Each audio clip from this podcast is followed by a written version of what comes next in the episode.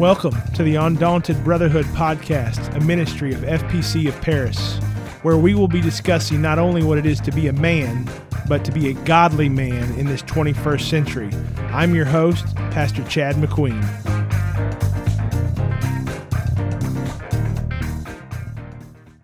All right, everybody, welcome back to the Undaunted Brotherhood podcast. We have officially made it to episode five. Woot woot! Episode five. It's about time. We have myself, Chad McQueen, and then my brother and our co host, Travis McQueen. Thankful for his hard work that he puts into doing this and his push and drive uh, because it would not be near what it is today without him. He is definitely the driving force behind the Undaunted Brotherhood podcast. He's blushing right now. You just can't see it. I wasn't prepared to say anything nice. So, uh, Uh, our last two episodes, if you were able to listen to them, were a little bit different. Uh, we had a discussion with uh, Ron White that was broken up over two episodes, and we appreciate him coming on and being with us.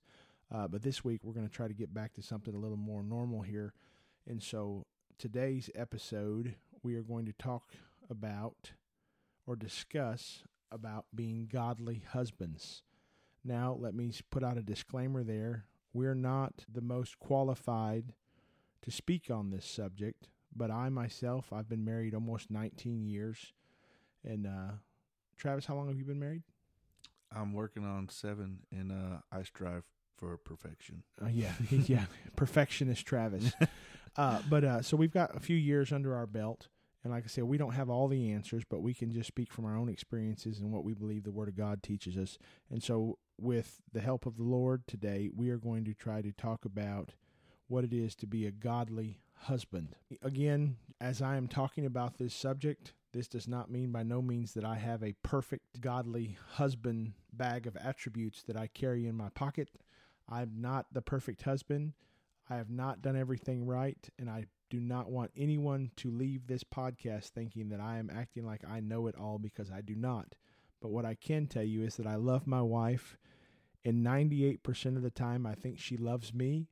There is probably a little bit of time where I aggravate her so bad that she wants to kill me, but nevertheless, we're going on 19 years, and I love her more today than I've ever loved her. And uh, it's not always been tiptoes through the tulips, as one songwriter songwriter wrote. Song rotor. Yeah, song rotor. Yeah, we're gonna leave that in just so you can hear that I'm human. Uh, uh, but uh, it has been well worth the journey, and I'm thankful to be on it with my wife. And I, we have raised a great family. We're part of a great church, and God's doing great things, and we're glad to be a part of it. And I know Travis feels the same way about his sweet wife, and uh, they've been married almost seven years. Uh, they're working on a complete family. I think they need to have a few more boys too. No, They need a few more babies and uh we're gonna be. We're striving for perfection, and uh, I learned from a brotherly experience to cut it off at two. cut it off at two. Well, can't win and be a quitter at the same time. That's all I know. so anyways, uh we're we're going to talk about being godly husbands. So it's time to define what it is to be a godly husband. All right. According to the dictionary of Travis, the word godly is defined as to do something in a way God would. That is so deep. That is Oh. just revelatory. Yep, that's what I'm talking about. and uh, um, um, the the word husband in the same dictionary of Travis uh, is defined as the male portion of a marriage. the male portion of a marriage. Uh, that hey, in the 21st century, I like the Book of Travis or whatever we're calling that, the Dictionary of Travis. I like the way he defines husband, the male portion of a marriage. Right. Just to be All right, clear. just to be clear, that's right. That's right. And so, moving on, uh, what's the real definition from Google? If if Google is a, uh, I don't know what happened to Webster's and all of that, but we are now a Google It's generation. just easier to So- type it into Google. yeah, it's easier than take take the book off the shelf and Yeah. blow the dust off the pages. But uh, what does the word godly mean per Google? Godly is defined as devoutly religious or pious. That's a big word. It's actually not real big, but it's uh one maybe needing to be explained. It may have a little weight to it. Yeah. Uh hey, so Chad, why don't you define that for us? Pious, the word pious. Can you tell us what that means? Uh, not after you've just searched it up and so you can chop me up on here. No, I, I don't. I don't care to do that. All right. So the word the word pious is means uh devoutly religious. I think that's what it said. Hold on. Yes, that's what it said. Okay. So it means devoutly religious. Um the word husband is a married man considered in a relation to his spouse. And that's per Google. It does Per say a Google. man. All right, a man. Imagine that. A married man is the husband. All right. If you're picking up what we're putting down, it's still good to be a man and a woman in a marriage. All right. Ephesians 5 and 25 through 29 is where we're going to start today. Go ahead, Travis. Um, husbands, love your wives, even as Christ also loved the church, and gave himself for it, that he might sanctify and cleanse it with the washing of water by the word, that he might present it to himself a glorious church, not having spot or wrinkle or such thing, but that it should be holy and without blemish. So ought men to love their wives as their bo- own bodies. He that loveth his wife loveth himself. For no man ever yet hated his own flesh, but nourisheth it and cherisheth it, even as the Lord the church.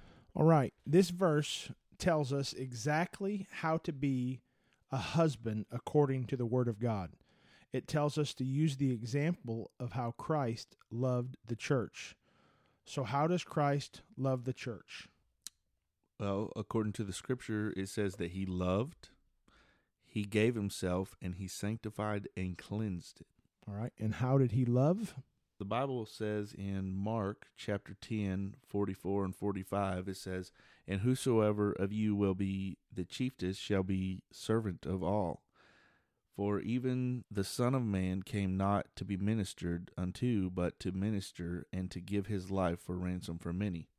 So I would say that for one, he became a servant to the people. He taught and he he spent his life working to help others. All right. So he was the leader, but he also was the he was taking care of others. He was serving others. He was serving others. although he was the head, he was still Yeah, serving he's the others. boss man, but he's taking care of his people. So, as a husband, as a husband, we are the spiritual head of our home. Yep, we're the but leader, we're not but the we're gonna we don't we don't live a life of the Lord and ruler of our home as much as we should, should still serve our wife and our family. We're not above doing the things. Uh, I think the church sometimes gets a bad rap in the way that when you think of when you talk about the spiritual head of the home and stuff, you're like, well, I'm not going to have no man rule over me. It's not about ruling over with an iron fist, but it's being the spiritual head. But the example that God gave us, that Jesus Christ gave us, was that He was the head, but He was still one to serve. And so that we should take that role as being a godly husband. We need to be able to serve our wives and our family. Yep, and uh, yeah, just lead. He led by example, and we'll Yeah. get to that in a little bit. Absolutely. Uh, he's faithful. Uh, he was faithful. Uh, so uh, a man of God, or excuse me, a godly husband has to be one who is faithful as well. Hebrews 11 and 6 says, But without faith it is impossible to please him. For he that cometh to God must believe that he is, and that he is a rewarder of them that diligently seek him. He must be faithful. A godly husband must be faithful in all ways, in all the ways of God. He should be faithful to the house of God. He should be faithful to his wife. He should be faithful to his employment. He should be faithful to all things that as a man he has committed to. Basically, if you've given your word that you're going to be committed to something, be faithful to that. Don't stop halfway. In marriage, as a husband, we don't just quit. We don't have the opportunity to just say, Well, I'm done here, honey. I'm going to find a new one just because we have a bad month or we have a bad couple of weeks. No, we're faithful to the end. We vowed a vow. We're sticking with it. My wife is going to be the wife that I have from here until the end. Uh, Habakkuk 2 and 4 says, Behold, his soul which is lifted up is not upright in him, but the just shall live by his faith. As godly husbands, faithfulness must be part of our everyday life. His motives, meaning Jesus, were pure. All right, so the next point, um, so that was how he loved us, or that's how he loved his church. The next point was uh, he gave himself. So, how did he give himself? Well, again, he made himself a servant to teach and lead by, and he led by example. So he led the people. Um, and also he gave his life literally. Literally gave his life. So he he gave his life. Yes. That does not mean that you have to give your life. Yeah, you don't have to go and die for her. Uh, Not saying that you wouldn't. not yeah, not that you wouldn't, but it's not something that you got to go say, "Well, I love her so much, I'm going to go and let this happen." Don't plan on it. Yeah. But give your life to her, support her, love her. Maybe you might give something up for her. Yes, absolutely. You may have a um, you may have a hobby that is taking up too much time, and it's uh, As long as she's not against fishing, we're good. yeah. I'm just saying. I mean, if if you do have something that's maybe taking over higher priority, you might need to give that up. That may be something that you need to give up. Yeah, that you can't place things. There's nothing more important after God than your wife in your life, in my opinion. Uh, uh, we said it before in podcast. It goes God, our wife, our children, and then everything else comes after that. In my opinion, I believe that's the that is the ladder of importance in our life. And so, if my wife is feeling neglected, if she's feeling like she's been put on the back burner, it, it it's it's me it's up to me to fix what it is that I'm doing that's causing her to feel that way. Uh, I need to I need to care for her. I need to protect her. I need to love her. I need to cherish her. I need to do all these things. She is an important asset in my life. She's an important part of me. She's not just an asset. I shouldn't say that, but she's a part of me. She is a part of me. We become one. The Bible Yep. tells us that we become one. And so I've got to do all I can to make her feel loved, cherished, adored, uh, and also that she knows that I'm not gonna like give my life for her on purpose. But if I had to, that I would, I would, I would step in front of a car for my wife. I would push her out of the way and try to save her, and at the risk of hurting myself. I mean, I'm not Superman, but I would do my best, even on days where she's mad at me, or even on days where I'm aggravated with her, because Yeah. this is the real world, and there's days like that. So Yeah. Still protect her though. yeah, still protect her, still love her. All right. Um, how did he sanctify and cleanse? Well, the Bible says, by washing of water by the word. So, as husbands, when we daily apply the word of God to our lives and we allow the word of God to wash us clean, we are providing an example to our wives that they too can use the word of God daily to cleanse their lives so that they also can present themselves to God without spot or blemish. So, using that, I would like to just summarize that and to say that we should lead by example. We're washing ourselves with the water of the word Daily. daily, so our wives are seeing that they're they're they're taking on that same trait. They're they're applying the word of God to their life, remaining clear, remaining clean, and so we should lead by example. And there's a there's a few ways that we can lead by example that we want to share with you today.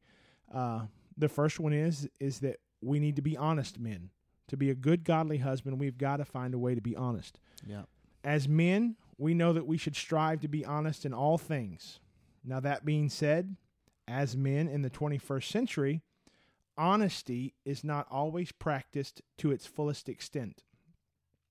But the good news is that our goal for this podcast, and hopefully the goals of all of you that are listening, is that we're not just striving to be men, but we're striving to be godly men in the 21st century. You see what I did there? Yeah. so we show so we show to strive so we should excuse me we should strive to be honest in all of the aspects of our life we should be honest first and foremost to god we should be honest to our wives i can't think of many reasons at all not to be open and honest about all the details of my life with my wife That there's there should be no reason. I mean, if there is, there's something wrong. yeah, there, I should hide nothing from my wife. Except now for her birthday presents, well, and those are She- difficult. my wife normally knows what those are before her birthday gets here. Uh, but there are some things. Uh, let me just say that there are some things that I may know or that I may deal with in my role that I use that I keep from my wife to protect my wife from being hurt, from being hardened, from being uh, from maybe undue stress. Uh, but other than that, I can't think of. And if she come up and asked me, "Hey, what's the situation with this?" I don't know how I don't tell her. well, that's, that's not. That's still being honest. Yeah, yeah, exactly. That's still being honest. You're not lying to her. so- Yeah, I'm not lying to her. I'm not hiding things from her. I'm not being uh, closed off to her. Uh, like I said a minute ago, she is a part of me. The Word of God teaches that the husband and wife become one. Uh, in saying that, I'll go on to say that we don't have her money and my money. We don't have her bills and my bills. We don't have anything that's hers and anything that is mine. But everything we have is ours. Ours. Uh, so that goes for troubles. That goes for shortcomings. That goes from addic- to addictions, to joys, excitements, everything. As godly husbands, as godly men, uh, striving to be godly husbands, we've got to continue maintaining honesty with our wife in all areas. Even when it's areas that we are ashamed of or not pleased with, we have to be open and honest with her. She was created to be our helpmeet, but how can she help if we never let her know what we are dealing with? Yep. As men, sometimes it's very easy to bottle things up and say, "Hey, I I, I want to keep this in. I'm going to work on this on myself." Yeah, because you feel feel you're you're strong and you have strength, so you feel like you don't need help. You yeah, do or we don't want, or we don't want to let someone know that we are not strong enough to handle a situation, or we're we struggling in general. exactly. And so, but God created a helpmate for us in woman, in wife, and so In woman, in woman. uh, so I think it's important that we are open with her and that we ask her for help when we need help and and that we let her in to know when we're struggling or things that we're dealing with because it's important that she's a part of our life. She knows and it's important for her to help us. it may be hard to do that sometimes, but it's definitely the best way to do it Yes. because like- you do feel you do feel like you don't need help. Because It's like a barrier that you have to break down as a man or an outer shell that you have to break down and say, "Hey, I can't do this on my own. I can't do this on my own." really that's really that's uh that's that's actually something um to do with God too. I mean, you had to humble yourself and say, I Yeah. hey, I can't do this. Yeah, I need your help. own. I need That- help. That's right. That's right. And that that's that's something that needs to be done It does. for every man. Every man needs to humble themselves before a holy God. Yep. All right, the next example that we can give, or the next trait we can give for being an example For leading by example. for leading by example. I'm sorry I got all twisted up there for a second. But a godly husband loves God's word. As godly husbands, we need to also be in love with the word of God as much as we love anything else in this world.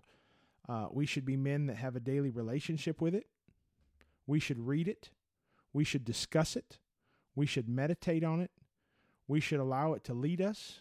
We should allow it to shape us, to reproof us, and better us so that we can be the godly husbands that we are called to be. the Bible says in Psalms 119 and 11, Thy word have I hid in mine heart that I might not sin against thee. When we stay in the Word of God, it brings order, it brings structure, it brings vision, and it brings conviction into our hearts, minds, souls, and lives. We need to be able to say, like the psalmist in Psalms 119 and 97, Oh, how I love thy law! It is my meditation all, the, day. A godly husband has a love for the Word of God as well as the things of God. Yep. So read your Bibles. read your Bibles. All right, the next trait of or an example that we can be to our to our wives as a godly husband is that a godly husband he is content. In 1 Timothy 6 and 6 it says, "But godliness with contentment is great gain." A godly husband is content. He's not one that's always searching for, reaching for, or looking for something better. He doesn't always have to have the newest, the fastest, or the shiniest of things. And that applies to more than just your job, your cars, your clothes, your gun, In your, wife, your house, or anything else.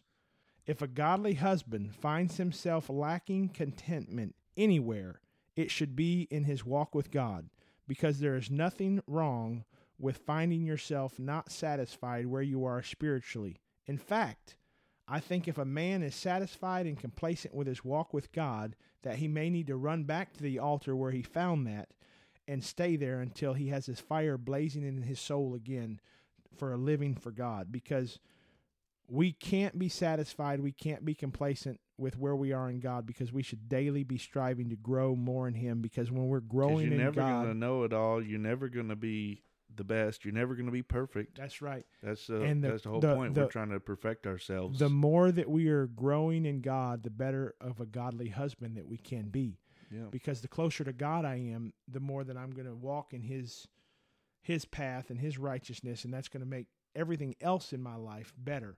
And so the more that I can be close to the closer that I can be to God is going to make me the better godly husband that I need to be and that I'm striving to be and that my wife desires for me to be. Yeah. All right, the next trait. He is patient. He is patient.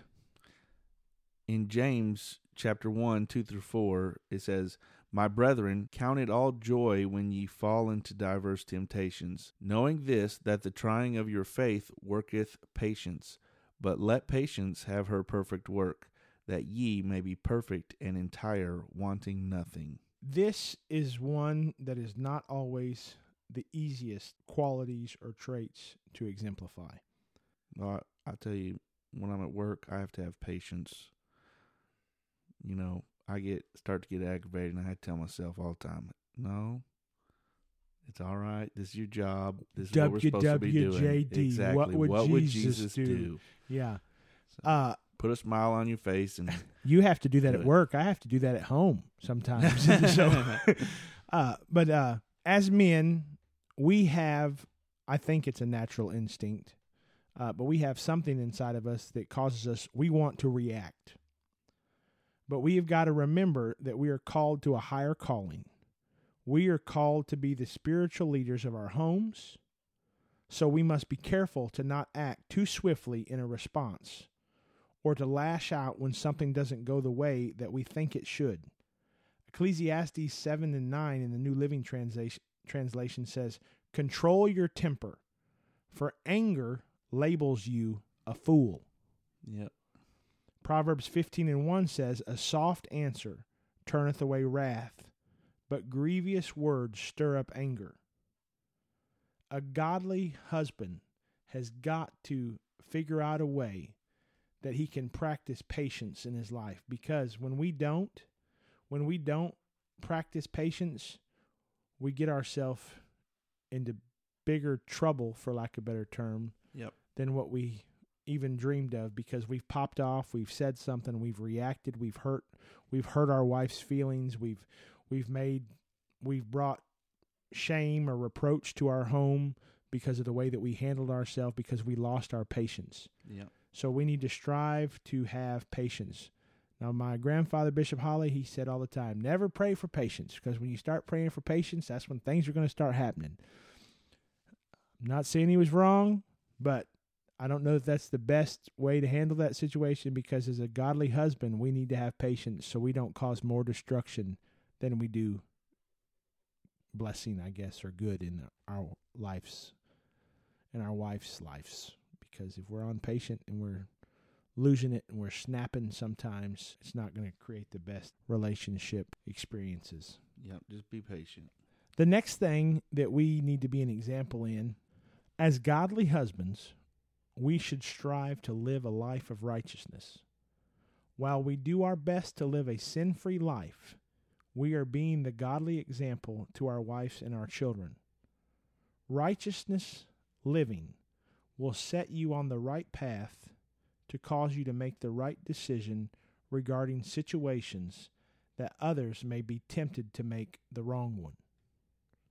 For example, if you're following a righteous path or you're trying to live a righteous life, when you are tempted or you're put in a, a spot to be tempted to cheat on your spouse, you don't give in to that temptation. When you're given the opportunity to cheat on a debt that you owe, you don't take that temptation. When you're given the opportunity to be not to not be honest when asked or faced with a difficult question or circumstances, you don't choose to take that option. But a godly husband strives to pursue a righteous life at all times, whether it's in the public eye or when it's behind closed doors. Lots of men in our world today struggle when they're not in the public eye, when they're behind closed doors. They battle with things. They battle with addiction. They battle with pornography. They battle with drug use. They battle with depression. They battle with anxieties. But when they're out in front of everybody, they look like they got it together.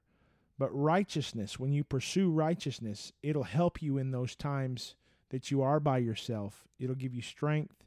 It'll it's just, it's it's a, a principle if that's the right word to say, but there's something inside of you when you're striving to live a life of righteousness that you hold yourself to a higher standard, that you hold yourself to a a whole nother level of being a better person. Does that make sense? Yeah. Okay. So, living a life of righteousness does not bring condemnation to your wife and your family, but instead it brings blessing and favor when the world see that you are not some swindler or cheat for lack of better term. Pursuing righteousness is just another way to not only draw closer to the master, but it's also a way to show that you are loving your wife the same way that Christ loved his church. And that's the way we're supposed to be godly husbands. That's right. That sums it up. Does that answer all the questions of being a godly husband? Probably not. Probably not. But t- today, that is what we have for you. Uh, I hope this has been a blessing to you. We hope we uh, fix your marriage. Yeah. If if we tear it up, please don't tell us. On the on the real though, thank you for listening to us. I hope this has been a blessing to you. Again, uh, hit the subscribe button, the like button, whatever you do on podcasts. Share Leave a it. comment. leave a comment. Tell people about it. Let us know what you think. Yeah, if it's bad, you can tell us like in a text message. Don't leave us no bad reviews if you can help it. But if you want to, hey, this is real. If it feels like a must, go ahead. Yeah, we're not scared. So we love you. We appreciate you. Thank you for joining us for episode five of the Undaunted Brotherhood podcast, a ministry of First Pentecostal Church of Paris. God bless you. Love you guys. We'll talk to you next time. We're out.